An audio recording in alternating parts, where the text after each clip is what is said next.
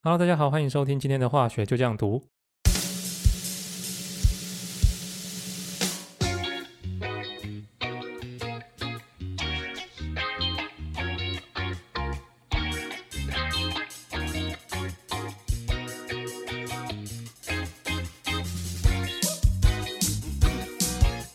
好，那我们的分科从这礼拜正式的结束啊，先恭喜各位考生啊！如果我们听众里面有考生的，恭喜你可以从整个呃准备分科的压力里面解放出来，那后面就等放榜填学校，然后准备开心迎接大学的生活。OK，所以我们今天做有分科的特辑，有来看一些我自己觉得还蛮有意思的题目，我们就跟学测一样，那时候学测我们分享两题吧。我分享的标准很简单，就是我觉得，诶，它跟呃以往在教科书上面会出现那种很典型的题目不太一样的，那我就跟大家来稍微分享一下。那我先来看比较特别的，我们这道题目顺序第二题来讲。第二题他说，如果以阶级的高度变化来表示游离能的大小关系。那下面哪一项的阶级高度的图示哦，由下而上最适合表示碳原子第一到第五游离能的相对大小？碳原子它的组数是第十四组，或者你叫它四 A 组了。所以等于是说，在第五个游离能的时候，我们把第五个电子拔掉，因为它有四个价电子嘛。如果你拔到第五个电子的时候，等于是破坏它的八隅体结构，所以它的游离能会特别的大。我们游离能要有一个观念是，电子会越来越难移除，但是到了八隅体会特别难移除，因为你每移除一个电子，你的环境就多一个正电，你再多拿一个电子，它就变正二，你要移除电子所要付出的能量就会变更多。所以第一、第二、第三、第四游离能它会成长，然后到第五个游离能的时候会猛爆性的成长。答案是 B。再来我们看第三题的部分，它附了一张图，所以我建议大家在边听的时候，如果可以的话。我们就拿今年的分科题目在旁边配着看。第三题，他说原子的性质如果按照原子序排列，会呈现周期性的变化。那像图一，他说那是一个某种原子性质。那原子序一到四十来做图。那他说原子性质可能会是 A、B、C、D、E 下列哪一项？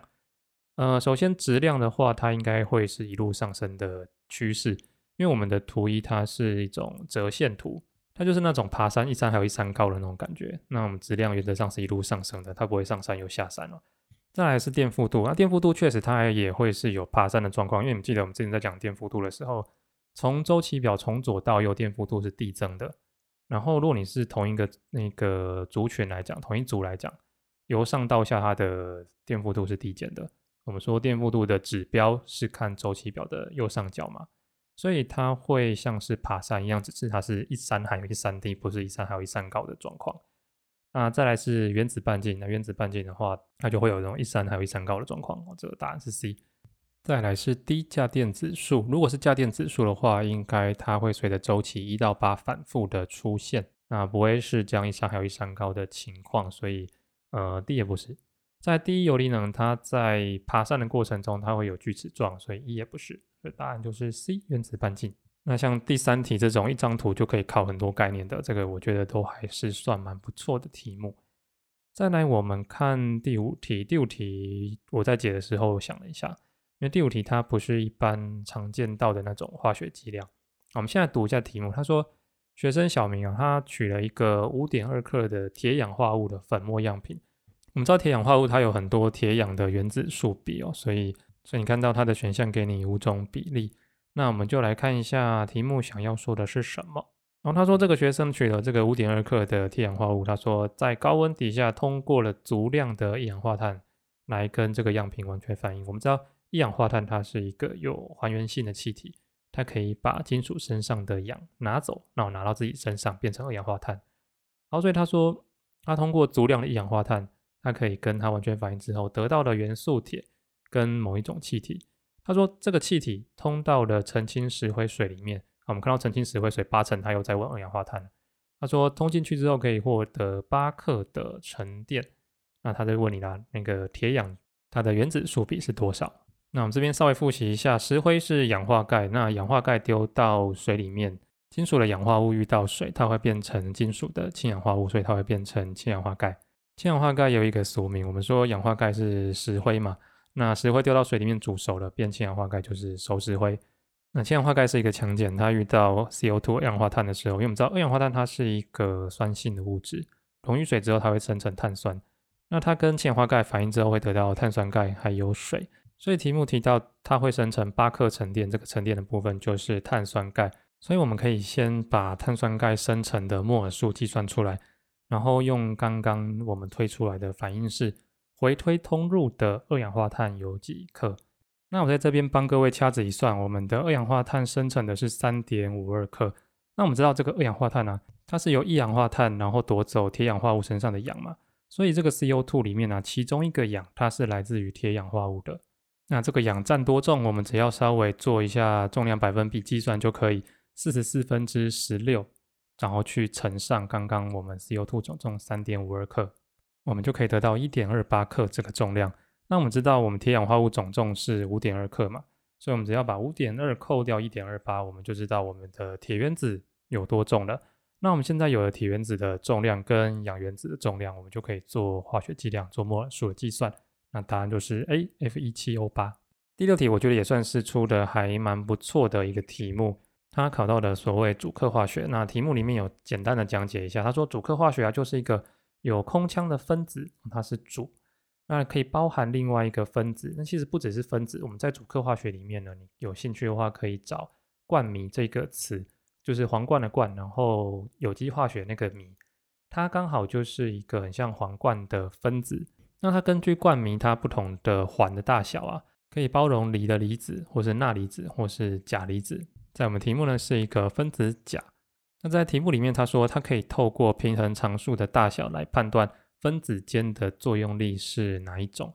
那我们知道平衡常数的大小呢越大的情况下，它是越往反应的右边移动。那这个平衡常数呢，它的大小是二乘以十的五次方。这个数字大到底还是不大呢？课本不会特别教，但是我们可以透过感受的方式来稍微想象一下，这样到底是不是一个很大的趋势？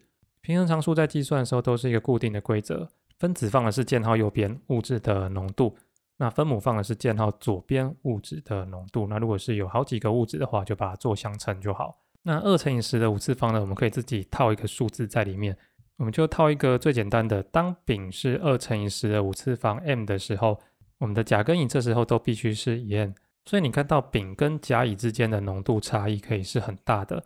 代表说甲跟乙之间是很容易形成错合物丙的，所以这也暗示了一件事情，就是甲跟乙的键结力它很强。所以第六题就问你，下列哪一项是形成错合物丙的主要分子间作用力？它就给你氢键、共价键、分散力、偶极有极力，还有离子键。那我们知道 B 跟 E 呢，它不是分子间作用力，所以 B 跟 E 可以先排除掉。再来，分散力跟偶极有极力都是属于呃分子之间比较基本就会有的作用力，甚至是甲跟甲、乙跟乙，它们自己分子之间就会有的作用力。那甲跟乙会有这么强的作用力靠在一起变成丙，你看它的平衡常数可以这么大，主要是它产生了非常强的分子间作用力。那像刚刚讲到这两种分散力跟偶极有极力呢，都是属于比较一般的作用力啊，它比较没有办法形成这么强的一个吸引力靠在一起。那氢键要生成的第一个要素氢要接在氮氧氟的上面，因为这些原子它的阴电性够大，可以把氢原子变得稍微有一些正电荷的感觉。只要旁边还有一些阴电性够大的原子，那它们的身上带的负电荷稍微多一点，那这两个正负电荷之间就可以形成所谓的氢键。那你可以看到丙这个分子它的结构是符合我们刚刚这样子的一个前提，所以配合我们刚刚的平衡常数。可以知道答案确实就是氢键。那接下来我讲一下是三十四题。那其实这两题没有什么特别的，只是我讲一下我很堵烂那个图三，因为被他骗。我必须说，如果你想要让你跟别人沟通的效率大大的降低的话，你就欢迎照这个图三的逻辑来做图。这张图它是有沸点对碳原子数的作图。那它这里有四条不相交的曲线，那有高到低，有总共有四条。问题是它旁边标 A B C D 的图是完全不是照这个高度的顺序在标的，所以如果你是把旁边图示的 A B C D 套回这个高度的话，应该是 D B A 哎，看我看错了，DBAC，我看错了，DBCA。好，注意这是它是 DBCA 照这样这个顺序下来的哦。那各位，因为我们知道我们频道应该有蛮多出社会的听众，你们应该知道这种，你知道这种表达方式一定第一个先被你老板 K 死，你老板没有 K 死你的话，就是老板老板会来 K 死你；如果老板老板没有 K 死你的话，就是客户来 K 死你，就是这样。好，我们往下看下面一题，呃，第十五题，他说碳酸钙的固体溶到水里面是一个放热反应，然后接下来甲、乙、丙三种图形分别代表碳酸钙固体在水中溶解量跟施加变因的关系图。那它这个甲、乙、丙呢，就是呃，y 轴是碳酸钙的溶解量，x 轴是某种变因，就是你加了某一些呃影响的因素。那它这三张图呢，甲是一条水平线，哦，就是说这个碳酸钙溶解量不会随着你的变因。有任何的改变，那乙呢？它是一个开口向右上的一条曲线，就是说碳酸钙溶解量它会随着你的变音越多，施加越多，然后它的溶解量越来越少。那丙的话就是乙的相反，就是你碳酸钙溶解量会随着你这个变音越溶越多。那他接下来就问了五个选项，第一个他问你说，通入二氧化碳气体应该呢它溶解量会越来越少。那我们知道二氧化碳它是一个酸性的物质。所以你通入越多，它的溶解量会越来越多才对。所以 A 不能选。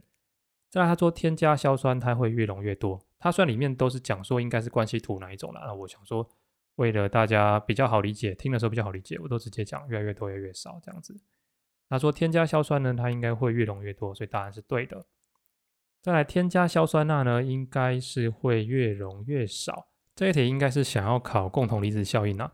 那因为我们的溶解是碳酸钙嘛，所以你里面没有碳酸根或是钙离子的话，原则上都不会去影响到你溶解的状况。所以 C 应该是无关，应该要选甲。再来 D 选项，添加碳酸钠呢，应该你的溶解量会越来越少。那，这里有一个小小的陷阱，确实它添加碳酸钠，它的溶解量会变少，但它不会越来越少。假设你原本溶解度是一百，它不会变成啊一百九十、八十、七十、六十，它是一百。变成五十啊，继续就是五十。那这个式子你要求证的话，你可以呃套一些例子，然后用 KSP 的公式去做计算就知道了。所以这一题甲乙丙都没有适合的选项可以选。最后一个 E 选项，升高温度的时候不会影响到碳酸钙的溶解量。这一题也是小小的陷阱题，因为我们碳酸钙它是不溶于水的，即便它溶于水是一个放热反应，理论上加热可以让反应往右走，但是它本质上就是一个不溶于水的，所以。它对它的溶解量是没有什么影响的，所以这个选项要选。再来这个题组我觉得很酷，因为它表面上是考电化学，但是它没有考到很多很深入的电化学知识。我们看二十到二十二题，它是一个阅读型的题组。这种题组它的题目都很长，所以我稍微做一个总结。简单来说，就是某一个人呢，他用了各种电极，有白金、不锈钢还有石墨这三种做电极。并且各搭配四种不同的电解质哦，有氢氧化钠、硫酸钠、硝酸钾，还有硝酸钠。所以这样三乘四，总共有十二种排列组合。那我们知道，一般状况来讲，电解水它会产生氢气跟氧气嘛。但你可以从它的实验结果看到，我们刚刚讲到这十二种情境，只要是用到白金电极的，都是正常的生成氢气跟氧气。使用不锈钢电极的，在硝酸钾跟硝酸钠可以看到氢气的生成都有很明显被抑制的状况。在石墨这一组的话呢，硝酸钾跟硝酸钠，它们氢气跟氧气都有很严重被抑制生成的结果，并且呢，在氢氧化钠跟硫酸钠，它们氧气的生成也有被抑制的状况发生。那因为整个实验的资讯量还算蛮大的，所以它二十跟二十一其实它只是单纯考你对整个实验数据的解读而已。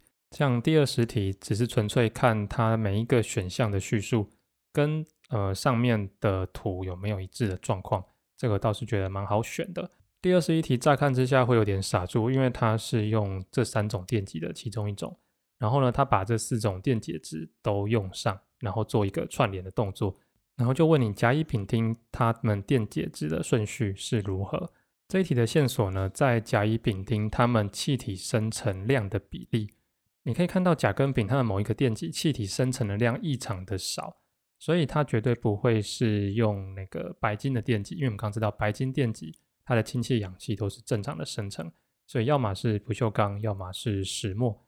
再来，你又可以看到石墨在硝酸钾跟硝酸钠的例子，它们氢气、氧气的生成都是有被抑制的一个状况。我们从甲乙丙丁这四组电解质，我们并没有看到有任何一组有氢气、氧气都同时被抑制的状况。所以这一题必须是不锈钢。那不锈钢的电极只剩下 B 跟 C 两个选项。接下来我们就来判断甲乙丙丁分别是哪四种电解质。我们其实从钾就可以分出胜负了，因为呢，钾的话，B 选项是给硫酸钠。C 选项是给硝酸钾。当不锈钢电极电解硫酸钠的时候，氢跟氧都是正常生成的状况。如果是电解硝酸钾的话，呃，氢气的生成会被严重抑制，所以它的气体产生的量会非常的少。我们看到钾这个电极的图示呢，只有硝酸钾是符合这样子的情境的，所以这一题答案就选 C。我觉得这两题很有阅读测验的味道，它没有要考你对化学了解的知识多深。它比较像在考你实验数据的解读，就是你可以从这个实验结果看到什么事情。它甚至没有问你说，你可以从这个数据引申出、解读出什么事情。它就只是很直白的问你，这个选项的叙述跟上面的结果两边是不是匹配的，这样子而已。那最后呢，二九跟三一，它是很特别的蒸汽压题目。以往我们在问到蒸汽压题目，都会用到拉威尔定律嘛。我们就去计算每一个溶剂它们各自的摩尔分率，然后再乘上它们各自的蒸汽压，就可以得到各自的分压。